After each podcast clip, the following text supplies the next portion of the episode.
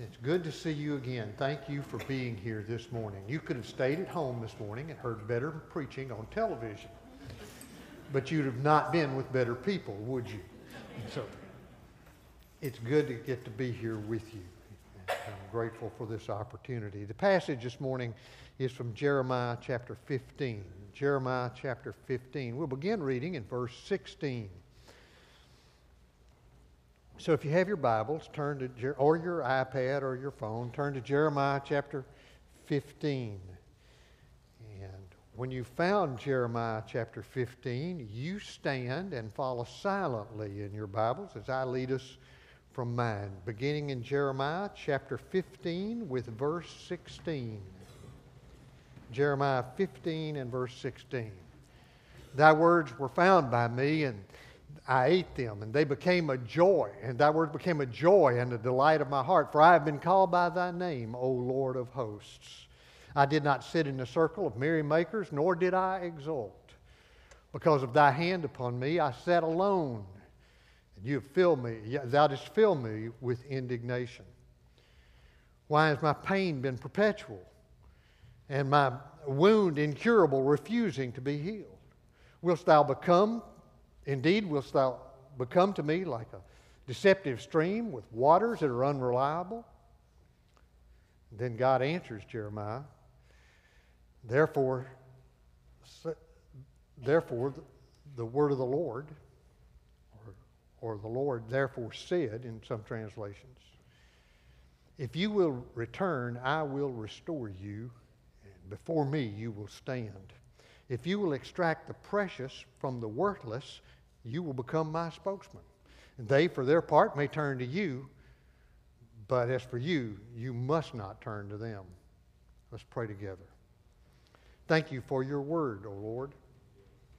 We pray now for Don and Gail that you might bless them as they're with their, grand, their children and grandchildren. We pray you'll keep them safe as they travel back to this great church. And Lord, as we come before this text, we come like David in Psalm 119 and say to you, Open our eyes that we may behold wonderful things from thy law. In Jesus' name, amen. You may be seated.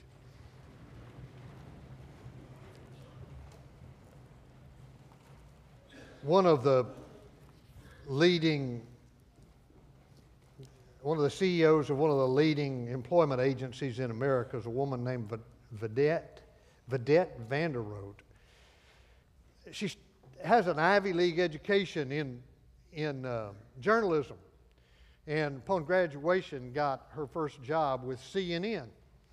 And she was excited to be in that rarefied air and just knew that it would only be a matter of months or weeks before she was announcing major world events on your television at home every evening. But when she reported for work at CNN, she found that CNN had just began a partnership with Delta Airlines.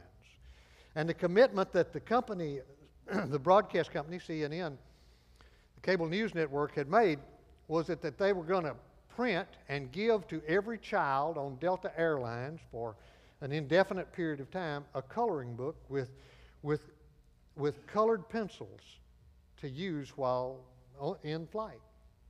And Vedette's job was to sharpen pencils she said it takes exactly 436 pencils to burn out the motor in an electric pencil sharpener. She found that her job was nothing like what she expected. There is a term we use without understanding its origin. She had bought a pig in a poke. That is an old English term that refers to buying a pig without seeing it in a sack, uh, uh, uh, what you and I grew up calling a, a tow sack seeing an animal in a sack, being able to tell there's an animal in there, being told it's a pig, buying it as a pig, taking it home, finding it's a dog. She's bought a pig in a poke. That's what Jeremiah is saying to God in this passage. I bought a pig in a poke. You see, Jeremiah's been called to preach. And if you go back into the early chapters of Jeremiah, you'll see the excitement in his call to preach. He's called to preach about 626 BC. At the time he's called to preach, Homer has completed the, the, the Iliad and the Odyssey, and he's begun to be famous for it. In China, we find that People are beginning to use geometric patterns in their artwork for the first time. In Greece, there is a Greek philosopher named Hesiod, who, by the way, farmers, wrote the first Western manual on how to farm. And that's what's happening around the world when Jeremiah is called to preach. He preaches a little less than 40 years, dies in Egypt. He was in the ministry a little less period of time than I've been in the ministry. Now, he in this passage of Scripture, he's called to preach, and when God calls him to preach, God comes and says to him, Look, it's going to be great. You're just the man I'm looking for. You can go back and read God's call to Jeremiah. You just I've been waiting on a man like you. Have I got a spot for you? Oh boy, this is you're going to have an international ministry. People all over the world are going to know about you. you it's going to be good. It's going to be. I'm going to take. I got you back, no matter what happens. God says it's going to be good. I'm going to take care of you. I'm going to see that that that you have a powerful ministry, and it's going to be exciting. Jeremiah's young. He's he's never been married. He's not. He he goes through life unmarried. So he can travel. He's got the world open in front of him, and now he's come to the point where he says, I bought a pig and a poke. This isn't what you told me it's going to be. This isn't like you said it was going to be. This job isn't right. You see, he's been, he's been thrown in a well. He's been beaten with fists. He's been rejected. And, and you'll read what's, what's funny in this passage earlier in it. He says, Look here, Lord, they're treating me like somebody that owes them money and won't pay. Or worse, Lord, they're treating me like somebody that loaned them money and they're not going to pay. They're treating me awful, he says. This isn't, you, you didn't tell me about this. And he's complaining to God. It gets bitter. He's pouring his heart out to God. He's saying, God, I had great expectations, and, and now I've all, only got great frustrations.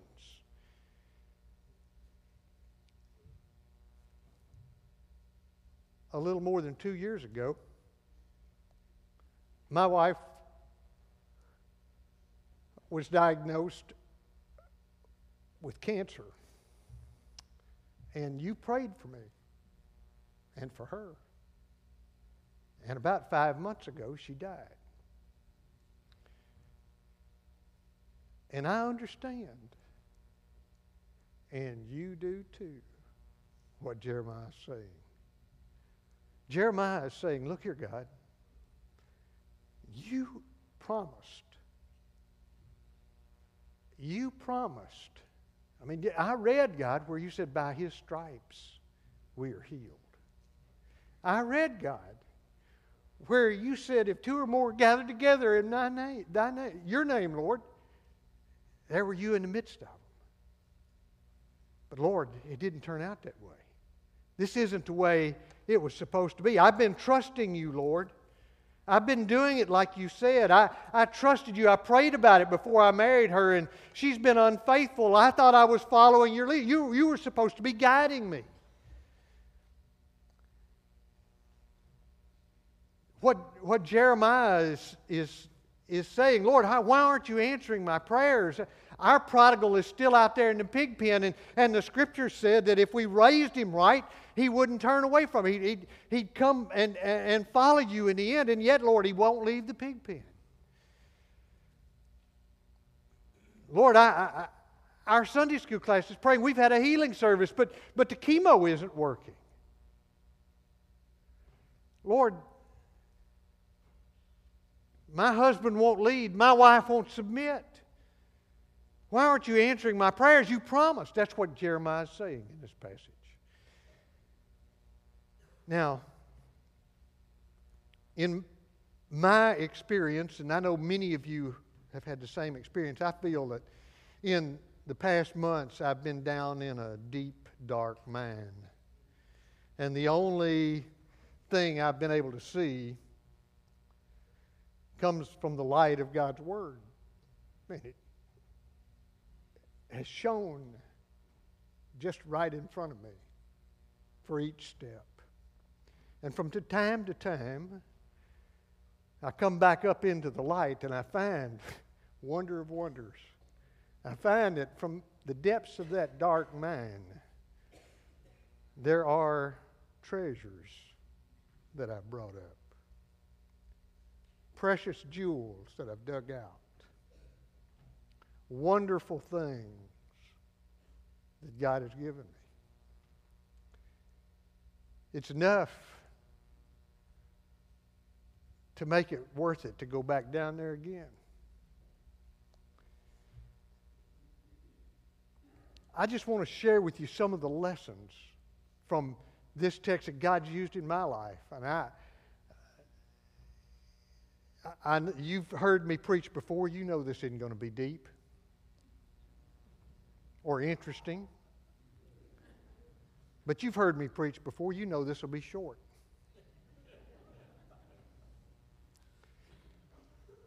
Here's the first lesson you can afford to be honest with God. Jeremiah is gut level honest. This is a raw honesty that oozes from an open wound. This is an honesty that's a little bit frightening. I were, if I were there, I'd say, Well, hold on, Jeremiah, slow down.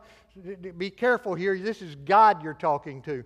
This is a, this is a, a, a prayer that, that's poured out of Jeremiah's wounded heart, what, all that's inside, and there's no filter on it. It, it comes out in, in, in raw words, and he's, he's, he's saying hard things to God. I recommend that to you. Total honesty with God. Two things about being honest with God. I'd, I'd tell you first, God can take it. He can manage with your honesty. He can, he can manage it. Our parents can't take the kind of honesty from us God can. Our children can't take the kind of honesty from us that God can. God has been, God has been listening to the honest complaints of His children for millennia. You can hear Moses complain to God in Exodus 15 I was faithful, but you weren't. You can hear Elijah's complaint to God in 1 Kings 19. I did right, and you let all my co workers get killed, and now they're going to kill me. What's the matter, God? You can hear you can hear Jonah's complaint to God. I've, I've got a good reason, God, to be mad at you in Jonah 4. You can hear Isaiah's complaint to God in Isaiah 63. You left me by myself. You said you'd always be with me, but you've left me alone. You can even hear John the Baptist's subtle complaint to, to God, to Jesus. And I know you've been studying that with your pastor. You can hear John the Baptist said, say, Are you the expected one? Or should we look for someone else. And in the definition of that word, someone else is the, is the thought of another kind.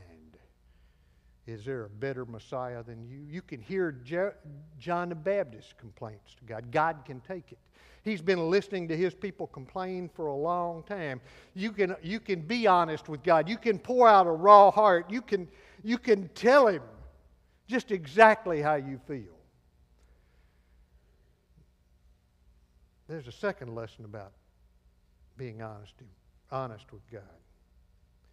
And that is this spirituality requires honesty.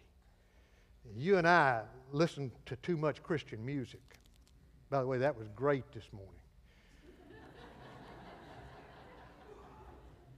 but we're, we're too quick to turn on that radio station and hear that song, God is good all the time. Yeah, but sometimes I'm going to tell you, folks, you be honest and you'll tell God it doesn't feel good all the time. We get to repeating those song titles and those cliches, and we, we hear these preachers stomp and carry on and, and rant and, and, and, and sum up the world in little bitty cliches. Let go and let God. Well, God, I let go, but you hadn't done anything. You hadn't taken hold. You see, you can't live the Christian life with somebody else's cliche. You got to, if you're going to grow spiritually, you've got to be honest. Jesus could read your thoughts from across an infinite universe. It won't hurt you to be honest. If you're going to grow, you're going to have to be honest. You can't, you can't fix what you can't talk about. In your marriage, you can't fix what you can't talk about. With your children, you can't fix what you can't talk about. In your church, and I've been in a lot of churches in the past 17 years, folks don't fix what they don't talk about. If you're going to be spiritual, you're going to have to be honest. God can take it, and you have to be honest. But there's a, another lesson I've learned here. And quite honestly, this isn't as much fun as the first one. You're going to have to be honest with God, but secondly, you better expect God to be honest with you. In verse 19, therefore, says the Lord, if you return, I will restore you. The word return and restore come out of the same root word. What God is saying to Jeremiah is Jeremiah, if you'll change, I'll change. If you'll get right, you'll find your circumstance. I'll make your circumstances different, Jeremiah. You see, the problem is, Jeremiah, you're not right, so you can't expect things to go right. God's being honest with Jeremiah. God's saying to Jeremiah, things aren't right. You see, Jeremiah is accusing God of being deceptive. He's accusing God of being unfaithful. And God is saying to Jeremiah, You're the one that needs to change, Jeremiah. When you change, you're going to find your circumstances change. Jeremiah, you need to repent. And in that word, return and restore, is the root idea of repent. Jeremiah, you need to repent. What does Jeremiah need to repent of? It's his heart. You see, he's a preacher. He's been doing right. He's been preaching what God gave him to preach. He's been saying the words, but his heart has become cold.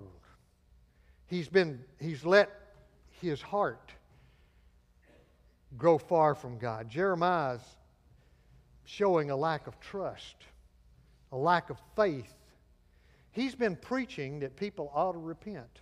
That's his whole message. Y'all need to repent. You got this idolatry and you got this dependence on foreign countries instead of God, and, and you need to repent. You need to turn from that.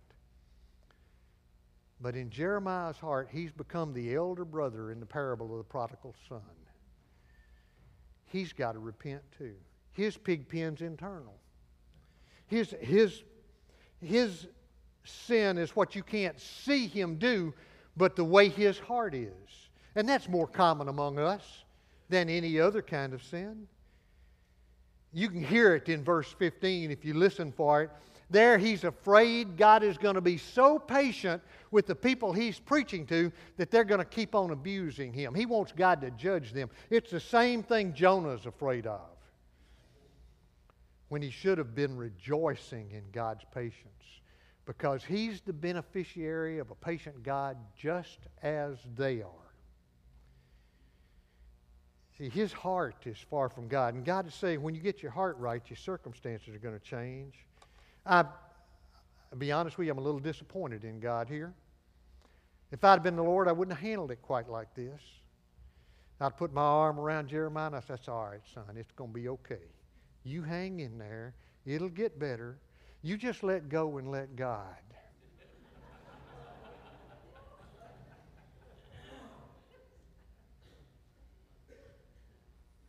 But no, you and I live in a world and we can look around and we know the world needs to repent, don't we? We can see this wicked world. But let me tell you something repentance begins in your heart.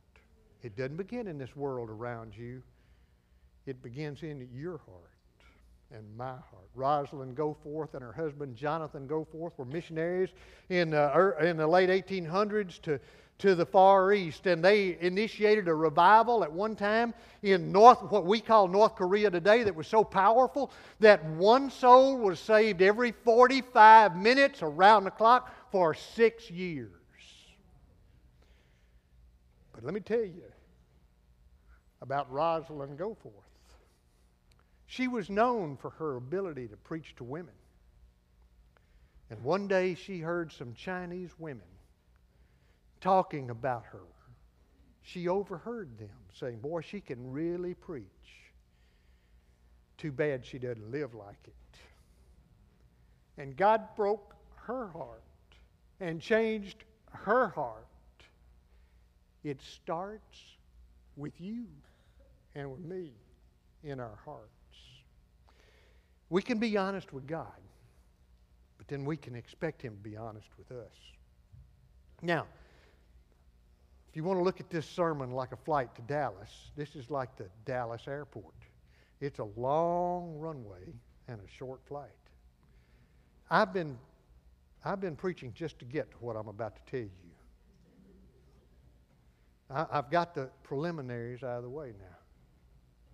Now we can take off. Here's the third thing that I brought up out of the man.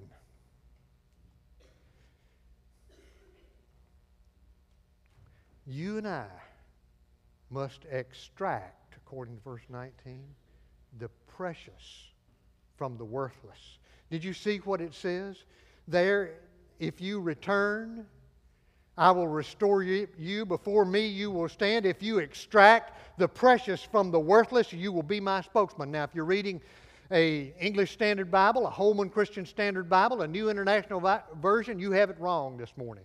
They do not translate those words, they interpret those words. The assumption of those translators was that it was Jeremiah's speech that God was correcting. It's not Jeremiah's speech. Those words are not tied to what Jeremiah is saying. The King James Bible, the New American Standard that I'm reading this morning, nail it dead on. The idea there is that Jeremiah's heart is wrong. God is saying to Jeremiah, and he uses a, a, a mining analogy where ore comes up out of the ground and is refined. If you will extract the precious from the worthless, then you can be my spokesman. Now, listen to me. In Jeremiah's experience, it felt worthless. He was by himself. He was alone. He was abused and beaten. You can find record of that. He, he, he had called on God and not gotten help. His wounds wouldn't heal. Everything about it seemed worthless. And God says, Look here, if you can extract the precious out of the worthless, then I'm going to use you. I want you to know that in every worthless experience, there's something precious. In the weeks around the turn of this year, just after Mary died, I came to this passage because of the way it opens. I've always loved the Word of God. And I said to the Lord, I found your words and I ate them. I internalized them. And I continued to read, and then I realized, oh my, in this worthless experience, there have been some precious things. And God, God began to show me the precious things that came out of the worthless. Jeremiah is crying out to God, Lord, this is worthless. I'm, uh, I'm by myself. I'm all alone. I'm isolated. It's, it's just awful, Lord. Watch this. Jeremiah sees the worthless and overlooks the precious. It's, he says, Lord, they're, they're ignoring me. They've, they've shunned me. They've treated me like somebody that owes them money or somebody they owe money. They won't have anything to do with me, Lord. It's worthless, Lord. What Jeremiah missed, the precious thing is now Jeremiah knows how they treated the Lord. Jeremiah is saying, Lord, you don't understand how this feels. When he should have said, Lord, finally, I understand how you feel. You see, he had the precious opportunity to identify with what the Lord was getting out of those people, the way they were treating him. Let me show you another example of it. Jeremiah complains of isolation. I sat alone, he said. That sounds worthless, that loneliness. You may leave here today and go to an empty house, you think?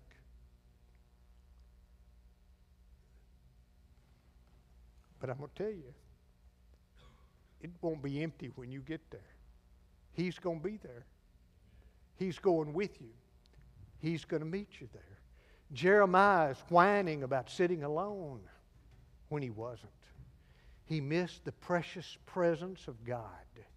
There with him, just as he was with the three Hebrew children in the fiery furnace, God was with Jeremiah. But he missed it because he's focused on being alone. Let me tell you a secret that Jeremiah knew, but he forgot. Jeremiah could have been the life of the party, surrounded by a loving group of friends. But he'd be much, without the Lord, he'd be much better off with just him and God. The, the secret is you're better off alone with Jesus than you are surrounded by everybody else and not being able to hear his voice. Let me show you. Jeremiah says to God, This hurts. This, there's pain in this. this. My wounds won't heal. I, I, I, I'm not getting well. It's physical pain and it's, it's worthless. Is that right? You know what the precious thing Jeremiah missed? The precious thing that Jeremiah missed was that, was that God manifests himself through weakness and pain. The Apostle Paul taught us that. Take this thorn in the flesh away from me, Lord. He prayed three times. And then he says, My strength, or my your God's strength is perfected in my weakness. Here's the beauty of it. Here's the precious thing. Jeremiah was in pain. He thought it was worthless, but it's precious that Jeremiah's pain is the source of God's strength in his life. Godliness doesn't come from health, godliness comes from weakness. One of the most godly things I've ever seen was a precious Christian saint enduring the indignities of terminal illness with the gracious, loving Spirit of Jesus Christ. You see, power is perfected in weakness, not in strength. It's perfected in pain, not in joy. Jeremiah says God's faithfulness isn't real. In verse 18, will you become and will you indeed become to me like a deceptive stream with water that's unreliable? He's accusing God of being unfaithful because God's not doing what God said he was going to do. When you think about it, this is kind of funny. Jeremiah wouldn't have laughed. He probably laughs today. You see, Jeremiah's a prophet. You know what that means, don't you? That means he's telling people that God's going to do things that God is not going to do for hundreds and in some cases thousands, and in some cases, God hadn't even done those things yet. And he's complaining about God not doing what he said. Jeremiah gets the opportunity to grow in one of the greatest Christian virtues Lord, you promised, he whines, and you haven't done it. He gets a chance to grow in patience. He gets a chance to understand what it was going to be like when we read Isaiah, when for 600 years they read Isaiah and wondered when the virgin was going to give birth. Jeremiah gets to understand that. He, he gets to grow in that godly virtue of patience. He misses that, that precious development of patience.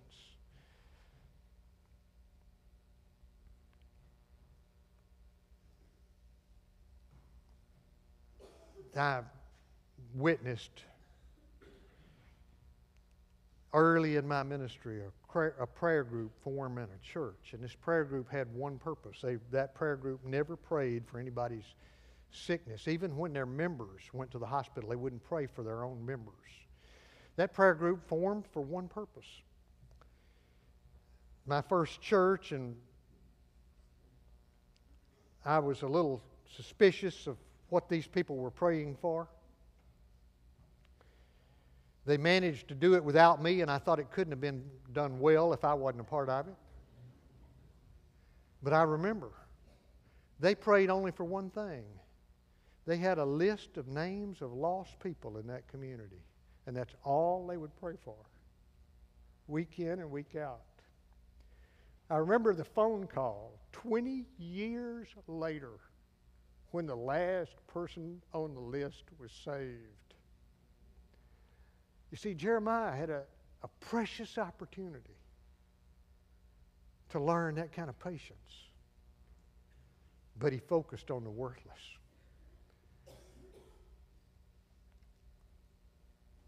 Let me close this up by saying to you, how do you do this? How do you extract the precious from the worthless? Well, first you do what Jeremiah did. You get honest with God. You, you say to God, eh, this, Lord, this isn't working out right. This isn't, I don't like this. Lord, take this away. You do what, Jeremiah, what, what Paul did and say, Lord, please take this away. This is terrible. You say to me, Well, I think we ought to pray Scripture. Well, you can find plenty of Scriptures where people are praying just like that. You can find it in David and Isaiah and Jeremiah and the Apostle Paul. First, you get honest with God. Then, secondly, you ask God to show you what is precious in your struggles.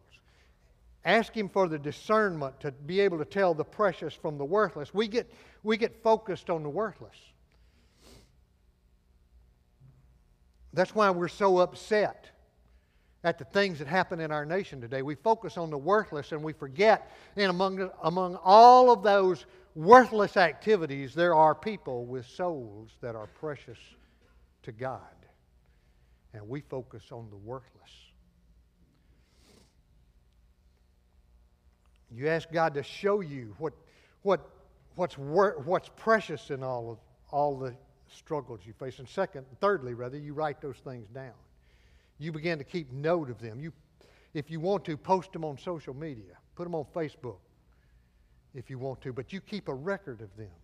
This is what God's done. This was hard, but this is what God taught me. This is difficult, but this is how God brought me through it. You begin to keep a record. Let me tell you why that's important. That's important because that's how you become God's spokesman to the next generation. Your children need to hear you say, This was horrible, but God taught me this. Your grandchildren need to hear you say, This was the most terrible thing, but let me show you what God did. And in that way, you raise up another generation that'll be able to look at what God does and say, God, you're, you're bringing things to pass that I don't understand. God, I can, I, I remember when my grandmother told me this. I remember when my grandfather testified about going through something like this. You've become God's spokesman to the next generation. And finally, you align your heart with God's heart. It's not enough for you to abstain from those wicked, sinful behaviors you see in this lost world. But you need to align your heart with God's heart. Because God is ready to say, if you'll return, I'll restore you.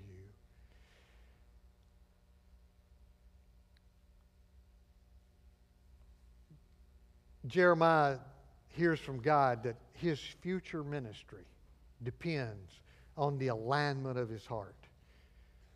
That he needs to have his heart right with God. His grandchildren and children need that.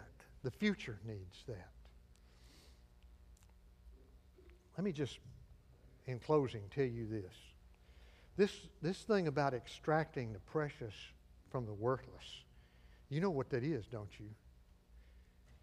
That's a picture of the cross.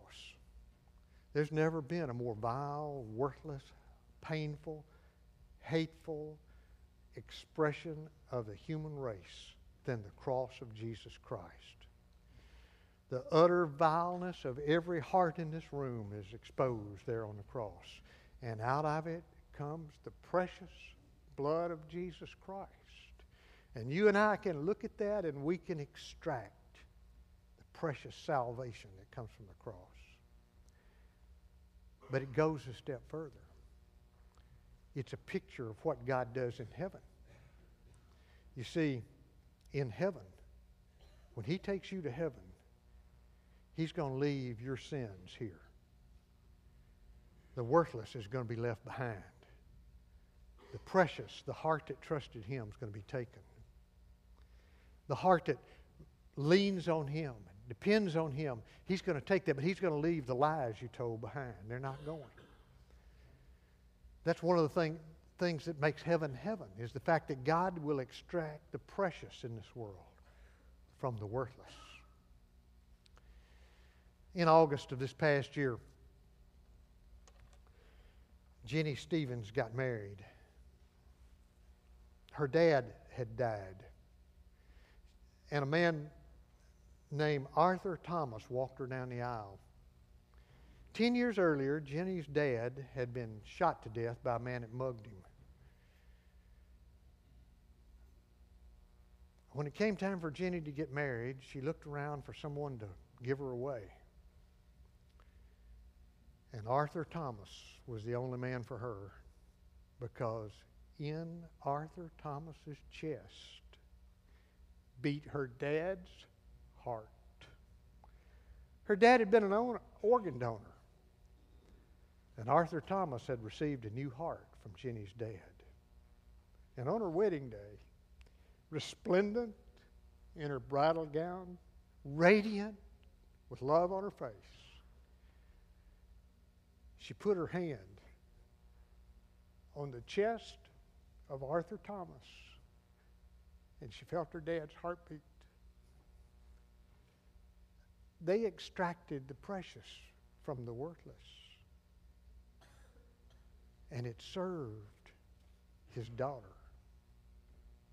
It became a picture of what God has done for you and me on the cross. Maybe you've been down in the mine. Let me tell you, there's some precious things down in there. I've learned there's some precious things down in there. We just need to extract the precious from the worthless. Let's pray together.